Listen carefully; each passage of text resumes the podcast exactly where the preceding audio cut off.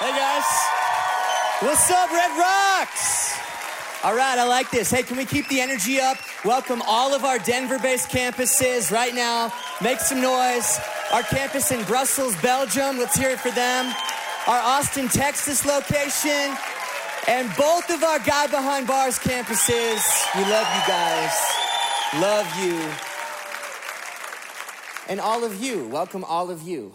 I want to welcome all of you. I love you guys. Thank you so much for being at church. You're in the right place. I don't know if you believe that, but I believe that you are. You're not just here. None of us are here just to like go through emotion and check something off a list and do church and hear a speech and sing some Christian karaoke, right? Like we are here, you are here because the God of the universe, I believe with all my heart, wants to speak to you over the next few minutes. Do you believe that? If you don't believe that, I'll believe it for you, okay? I'm so excited for this week, you guys. So excited to be here. My name is Doug Wekenman. If I have not met you, I pastor our Red Rocks Church in Austin, Texas. And I love it. We are a baby church, an infant church. Literally, this is our 9th week of church, okay? And I bring you good news from Austin. It's been amazing. God has been good. I've never felt this scared or this alive at the exact same time, and I'll take that combination any day.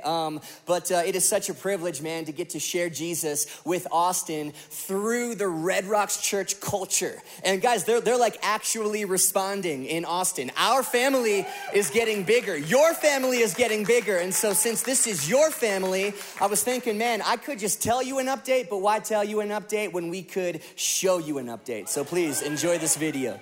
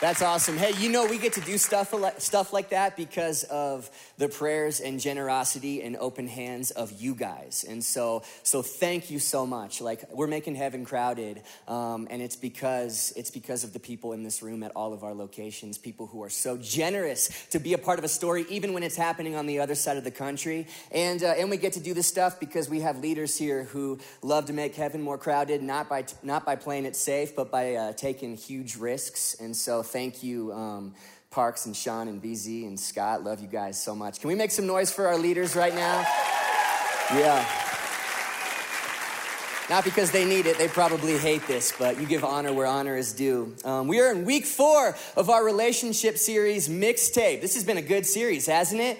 My gosh, this has been a good series. I'm like intimidated to preach for week 4, but I'm so excited, man. I believe that Jesus is going to do something today. He's back from the dead, and that means anything is possible. And just to remind you, we don't just believe that he was a good guy who was a good teacher, who had some good ideas about how to love each other, who lived way back in the day. We believe that Jesus Christ is actually the Son of God and walked on this planet and lived a perfect life and was crucified for it, but 3 days later, walked out of the tomb that he borrowed and made a way for all of us to go to heaven forever, and also showed us a brand new way to be human. And part of showing us a new way to be human is showing us a new way to relate to each other. Jesus had some crazy ideas when it comes to relationships. Matthew 22, starting in verse 37, this might be the most important thing he ever said. You shall love the Lord your God with all your heart and with all your soul and with all your mind, right? To know and be known by God. This is the great and first commandment. And the second is like it. You shall love your neighbor as yourself. To know and be known by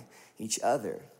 On these two commandments depend all the law and all of the prophets. And so we were created in the image of a relational God, put on this planet to know and be known by him and by other people, right? There's nothing more important in life than relationships, right? You can have billions of dollars, and I don't know this from experience, but I know because of Bible. You can have millions of dollars in bad relationships and still feel broke, because there is no worse poverty on planet Earth than loneliness. And people are the greatest assets that we have. There is nothing that is more valuable than relationships. I would be as bold to say this. It is God's dream to enjoy healthy relationships with his kids while they enjoy healthy relationships with each other. And the 5-letter cuss word that ruins all of it is shame. And that's the direction that we are going today. Shame is lame. Shame is to blame. Could you say amen right there? No shame, no pain. That's all the rhymes I have, so I hope that's enough. You guys, shame and guilt are not the same thing, okay? Guilt is, I'm not okay with what I've done. Shame is, I'm not okay with who I am. Maybe because of something that I've done or something that has been done to me. Shame is poison in your soul. It puts up walls, it makes you hide, and it separates us from God and separates us from each other. And that's why shame is at the root of all. All relational dysfunction can be rooted back to shame. And so there's a lot at stake here with this topic. Like, the worst thing that there is to be is not saved. The second worst thing to be is saved but not enjoy it because of shame. It's possible to be on your way to heaven forever one day and yet never fully be known and loved in this lifetime, because shame is the very thing that keeps you in hiding. But I believe today, man, in the name of Jesus Christ, I've been praying this, and I believe that for a lot of people in this room, listening online, our other rooms, God Behind Bars, I believe shame in the name of Jesus is about to bow and take its place beneath our feet where it belongs. Shame is lame. And freedom from it is the solution to 1,000 different relationship problems. So here we go. We're going to call this message Stop, Drop, and Declare, okay? You remember stop, drop, and roll from school? Like, you practice this in every single grade. You can't do your taxes, but you can stop, drop, and roll like all day, right? You'll never forget it either. I've never had to do it, thank God, and I hope I never do. But if I have to, I can stop, drop, and roll like any day, okay? I haven't had to use it yet. The closest I've ever been to being on fire, that's a funny way to start a sentence, other than burning my finger on some steam while cooking up some Annie's organic mac and cheese, right? Like, that kills, man. That freaking kills. I'm sorry, I'm trying not to say freaking in church. That kills doing that. It's almost not worth cooking up mac and cheese, right? You want to know what else is not worth it because of the heat is hot yoga. Anybody done hot yoga in here? Oh my gosh, right? It's basically, for those of you who don't know, it's just stretching in a room that is hotter than the sun, okay? So I did it a little while ago, and I'm walking into hot yoga thinking like, this'll be easy. Like, I work out like once a week, you know? I'm like a healthy guy. I love the heat. I moved to Austin, Texas, for crying out loud. Like, I walk in like with so much pride. They hand me 2 8-pound dumbbells. I'm like, at 24, I lift tens, okay? Like, this is a joke. This is gonna be easy. I actually thought that, okay? If you've ever done it, you know it's the most miserable thing that you can possibly do. Literally for an hour, I was like, God, if you want to take my life right now, I would be okay with that. Somehow transport me out of this room so I don't have to make the 20-foot walk of shame past the 15 people I was just rolling my eyes at 10 minutes ago, right? Sorry to be graphic, but if you've ever had the stomach flu, I have memories of having the stomach flu and being on the floor in my bathroom all night, like literally praying like, God, if you want to kill me now, you can kill me now. And like, you genuinely mean it, right? Like, that's how you feel in hot yoga. You're right. You're like, God, get me out of this room. Get me away from these 8s that feel like 80s, right? Like, when do we do the stop, drop, and roll pose? Because this room is on fire, right? Like, it's on fire. It's so hot. And in Southern California in November, so this was just recently, they saw some of the biggest fires that the state has ever seen. and literally like acres, like miles and miles. My parents' house is like right next to it, and their house is okay, but we were there for Christmas, and we drove through the aftermath of these fires, and it was just like devastating seeing the damage and the destruction that fires left in their wake, right? Like we drove through mountain after mountain of charred earth and burnt homes and burnt trees. And I was prepping for this message, and I felt like God just put that imagery in my imagination just so clearly and said, what fires did to those mountains is what shame does to relationships. Shame is like fire. Shame is not from God. It is straight from the pit of hell, which is why it's like fire. It has one agenda, and that is to isolate us and to separate us from God and from each other. It has one agenda. Shame is straight from hell. And it's been my prayer for this sermon that every time for the rest of your life, just like you will always remember to stop, drop, and roll. Every time for the rest of your life, whenever you feel the heat of shame, you will remember from this point on to stop, drop, and declare, right? In honor of our mixtape series, to stop in the name of love, to drop it like it's hot, and to declare. I don't have one for declare, but shout, twist and shout, I don't know. Stop, drop, and declare, because freedom from shame is the solution to 1,000 relationship problems. And I want to show you where it comes from. If you have your Bibles, Genesis chapter 2, all the way back to the beginning, we are going to start in verse 18. I'll give you context as we go. But here we go. The Lord God said, it is not good for the man to be alone. So it's just Adam at this point.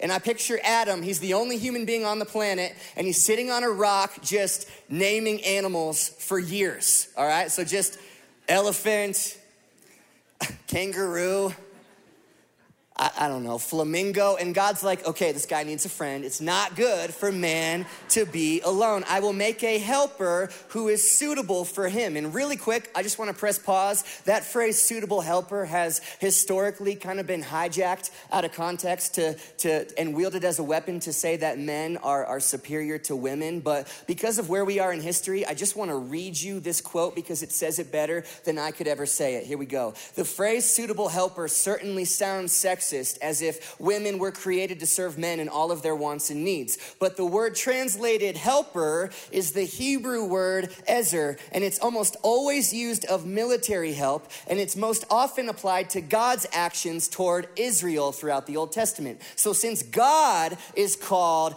Israel's quote-unquote helper, the word certainly does not imply inferiority or weakness. And right there is where you would do a mic drop, except I didn't write it, I just read it, which is not as cool, but let's keep going. Verse 20. But for Adam, no, here it is, suitable helper was found. So the Lord God caused the man to fall into a deep sleep. Takeaway there, naps are holy, naps are from God. And for some of you, the holiest thing that you can do this week is not even to read your Bible, it's to take an hour-long nap, because we live in the age of exhaustion, right? You can clear something out of your schedule to go to sleep for an hour, okay? I promise you. Like, and if we don't do it, like, voluntarily, sometimes God will force us. He's literally about to give Adam the divine sleeper hold, right? Like, he's on the rock, sneaks up behind him, shh, shh, shh, shh.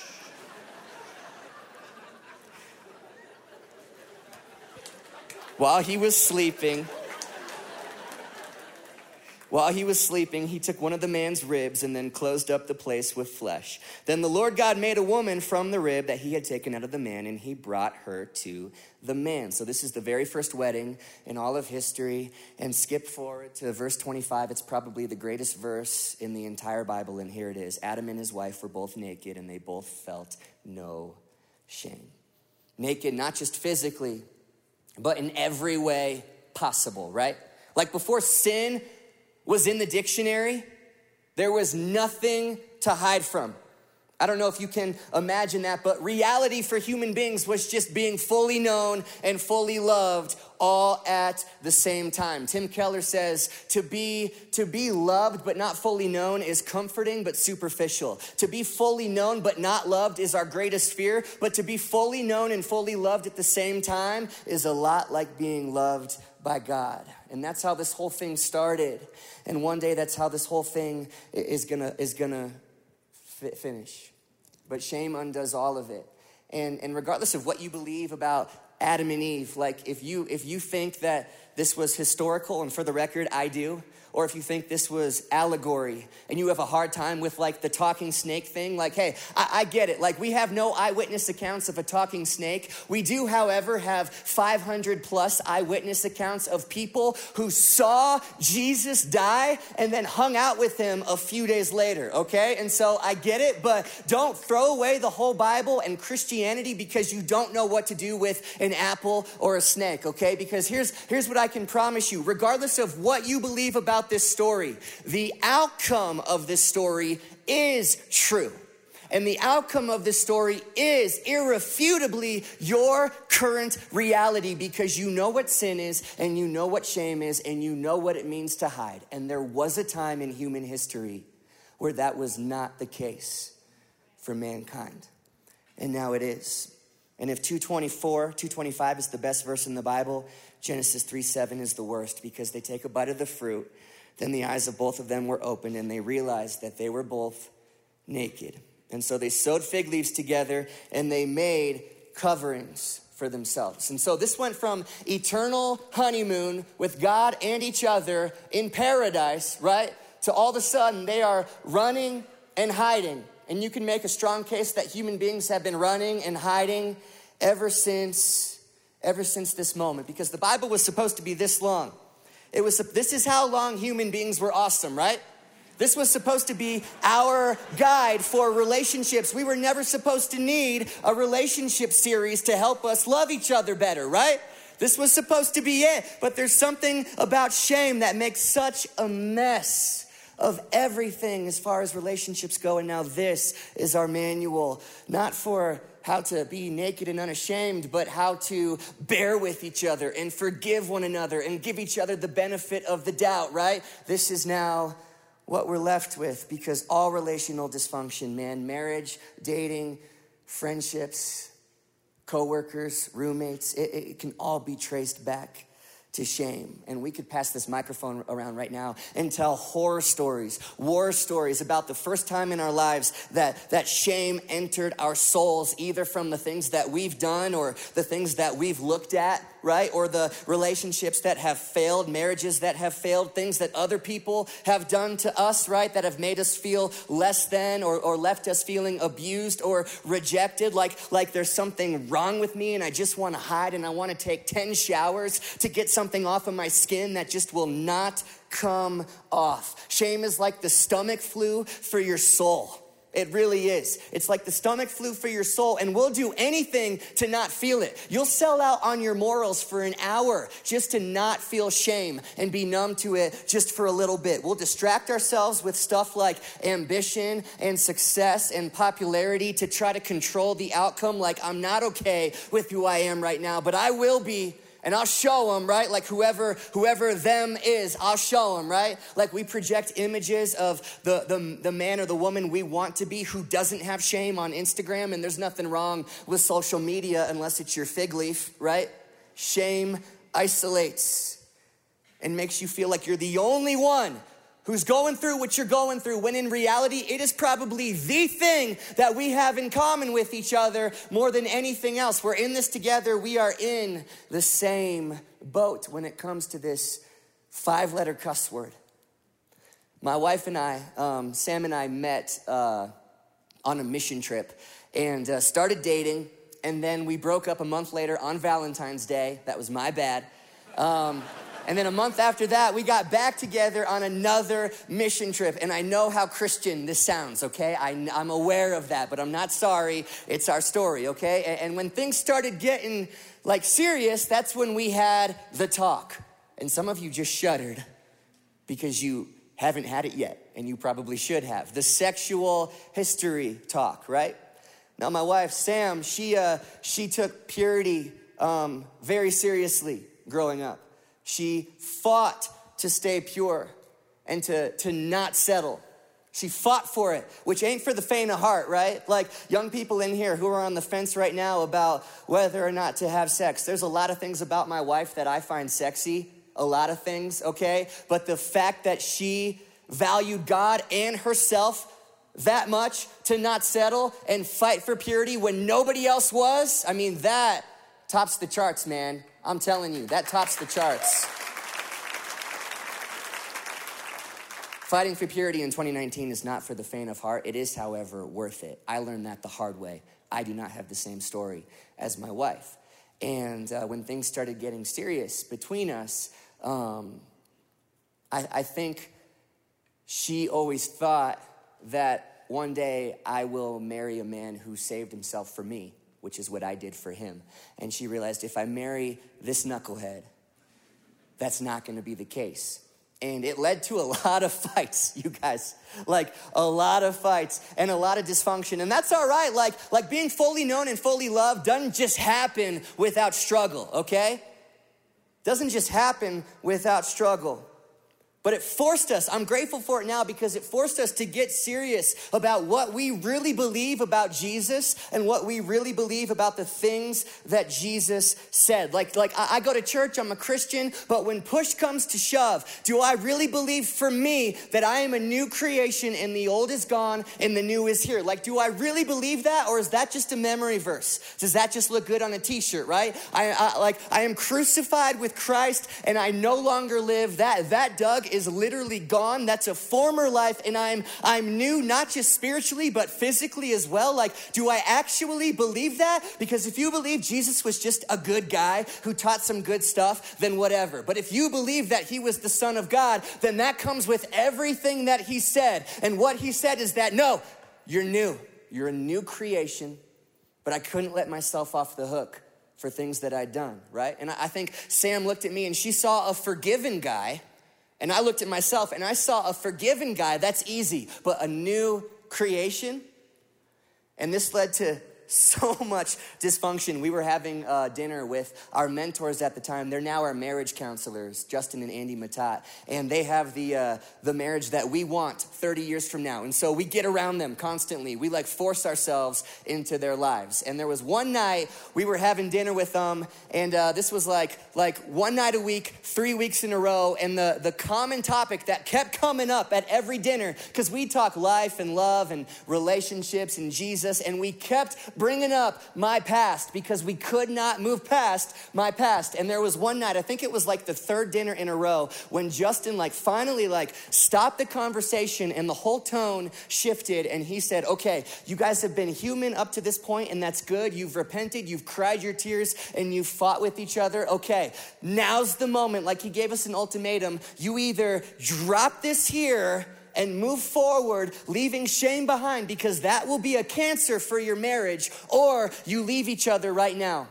You break up right now, because we were talking about engagement, and he said, okay, you want to move forward with each other. I believe that you want that. I believe that's God's plan for you, but you're carrying shame with you, and God is saying where you're trying to go, that can't come. And so what are you going to do? You either drop it and never bring it up again, or you break up right now.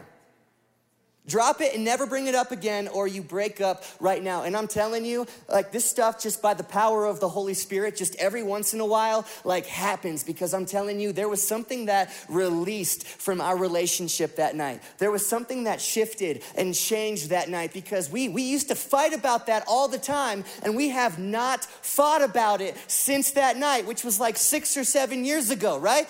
Because grace is that powerful, and when shame comes out of hiding, it dissolves in front of you, because we think grace is that's a churchy word, right? That's a nice, neat word, but grace is violent when it comes face to face with shame. Grace gets violent when it comes face to face with shame, because mercy triumphs over judgment if you let it destroy the shame that's in your life. And I'm telling you, what used to cause us so much pain and dysfunction, what used to bring tears, is now the subject of jokes that we tell on dates with each other. We used to cry about big mistakes in our past, and now we laugh about them. I was in a counseling session.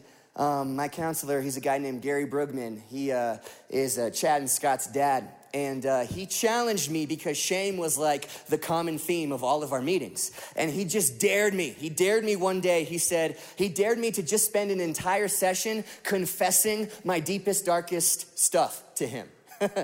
And call me crazy, but I did it. I think I was just like motivated by hatred for shame. Like eventually you just get sick and tired of walking around wearing a Live Free hoodie while you have so much shame in your heart at the exact same time. And I was just like, I was just done with it. And so I went into his office and I just spent an hour just like, blah, like, The stomach flu for the soul, like all of my fig leaves just all over the floor. And it was like R-rated version, not the PG version, right? Because you're wondering what he's gonna think. I was just like, okay, all of my like my habits or sin patterns nobody knows about, like worries about the future, regrets about the past, all the reasons I sometimes feel like I'm failing as a pastor or as a dad or as a husband or as a friend, it just all of it out, right? And I remember looking up at him after like an hour of this, so curious as to what he was gonna do, and I'll never forget what he did. He looked at me and he just started laughing. And it was the greatest thing that any human being could have done. He just started laughing because I think God just laughs at our enemy. I really do, man. Like, I can't prove this to you biblically, but like the Trinity getting together and telling jokes about how puny the enemy is, right? Darkness is only powerful until there's light. And I knew freedom from shame after that meeting in a way that I, like, for as long as I can remember, hadn't known freedom from shame. Gary laughed. I think God laughs at darkness, and not to say that God gives sin the wink and the gun, like, oh, guys, it's okay, I got this, like, whatever, right? God takes sin seriously, and that's why we take sin seriously, but it's not because it's a problem for God, it's because it's a problem for us, and the reason it's a problem for us is because it causes shame. It's a problem for us because it causes shame. And so if where you're at in your story right now is you kind of use grace as like a get out of hell free card, like it's kind of your license to keep sinning and doing whatever because you know, oh, God's going to forgive me anyways. Like he's not mad at you, but I'm here to tell you, you don't fully understand how good the gospel is. And that's why there's something in you like Adam and Eve that doesn't fully trust that God has your best interests at heart. You still think there's something he's withholding from me and I need to find it apart from him because he's here to take, not to give, right? And you're here because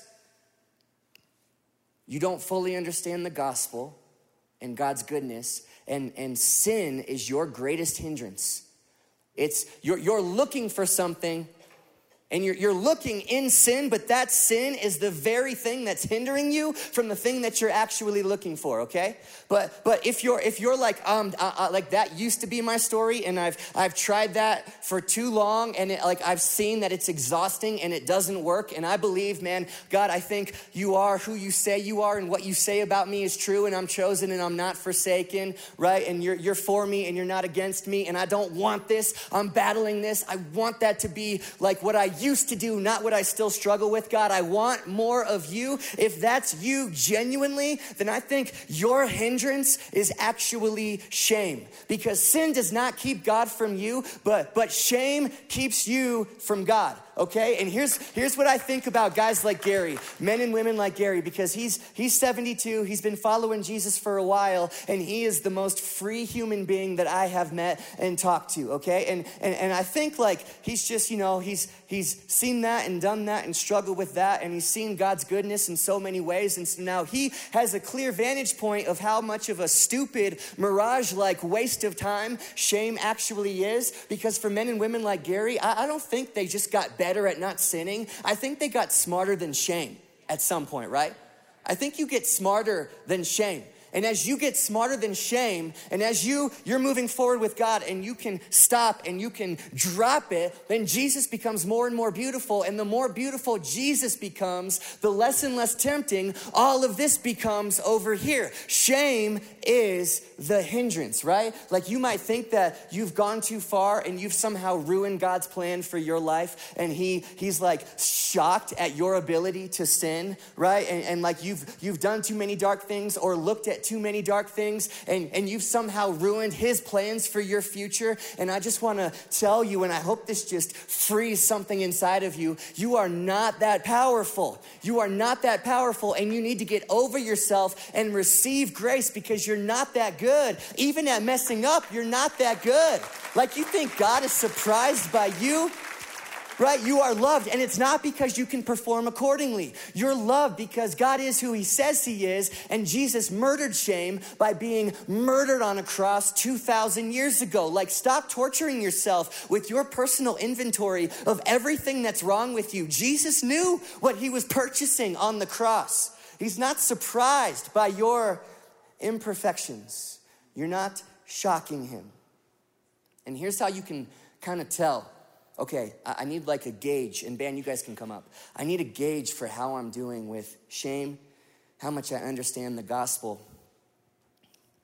The next time that you mess up or sin or fall or stumble or whatever you want to call it, with whatever it is for you, we all got our stuff. In the immediate aftermath of that, let this now be an opportunity for you to gauge, how much do I understand the goodness of God's love? In that moment, how long does it take you to run back with confidence to the throne of grace? Because if you hesitate for even a second to do that, you still need more revelation of exactly how big and wide and far and huge the love of God is for you.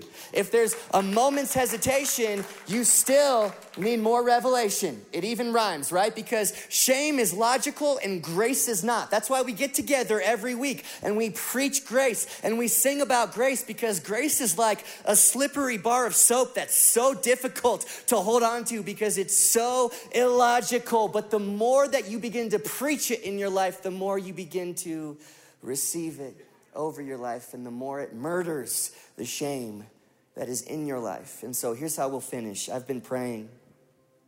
I don't want us to just like walk out of here smarter. I want us to walk out of here more free and closer to Jesus, because we know we're in danger of living in the time where we are the generation that is overtaught and underapplied, because we have access to all the information about the Bible and about God just at our fingertips. And I'm like, God, don't let this just be another sermon that we don't even remember a year from now.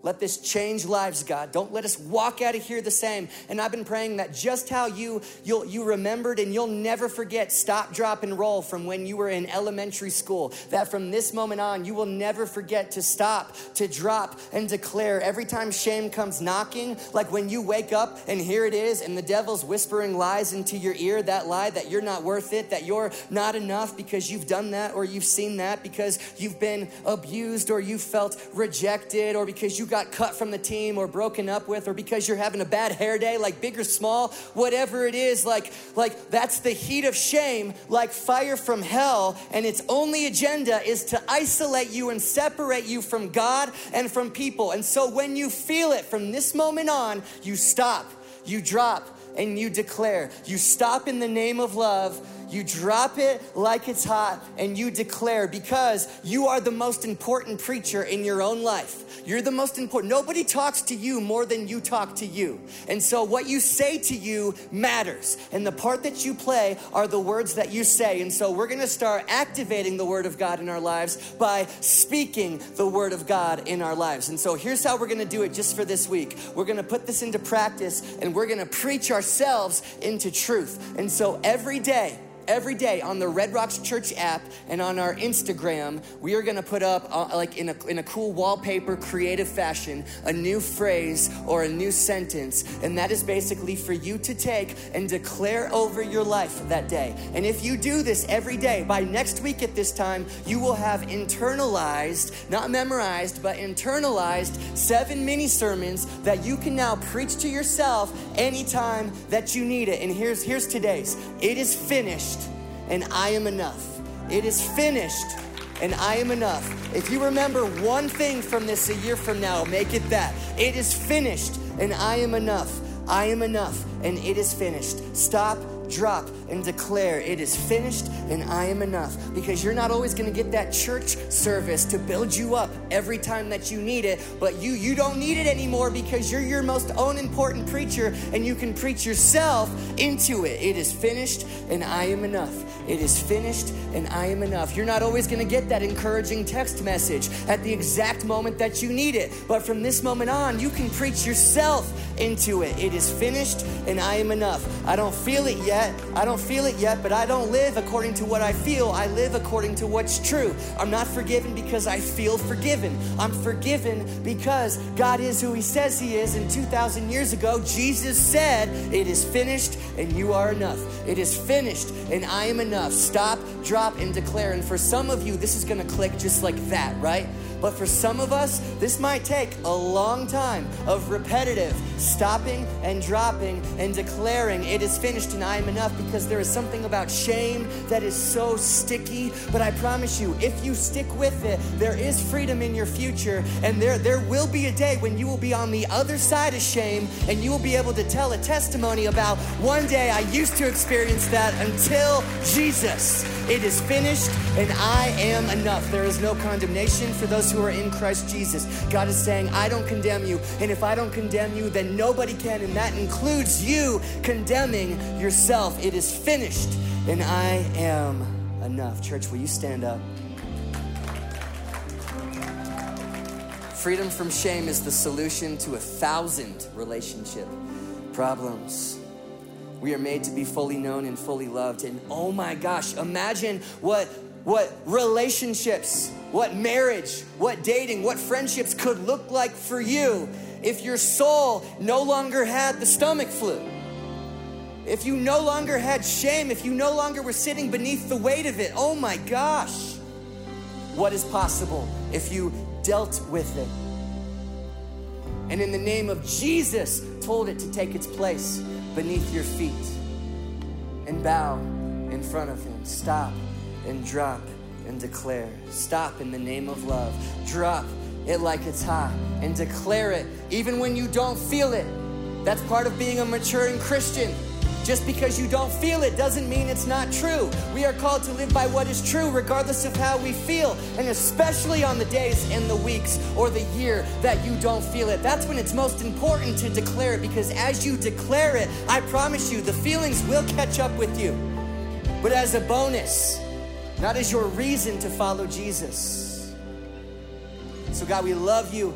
And God, I thank you so much for a church to call home. And I thank you for everybody hearing this message right now, God. And I'm just going to trust, Holy Spirit, that you're going to take words that were said and just seal them into the hearts of people who were listening. And in the name of Jesus, I just tell shame to be gone right now. Guilt and condemnation, you have no spot in this church. In the name of Jesus, be gone. And Holy Spirit, wherever shame vacates, I pray that your Spirit would fill those vacant spaces right now, God, in the name of Jesus Christ. Would you show us what it means? Would you show us what it means to live free? Would you show us what it means to be on the other side of shame?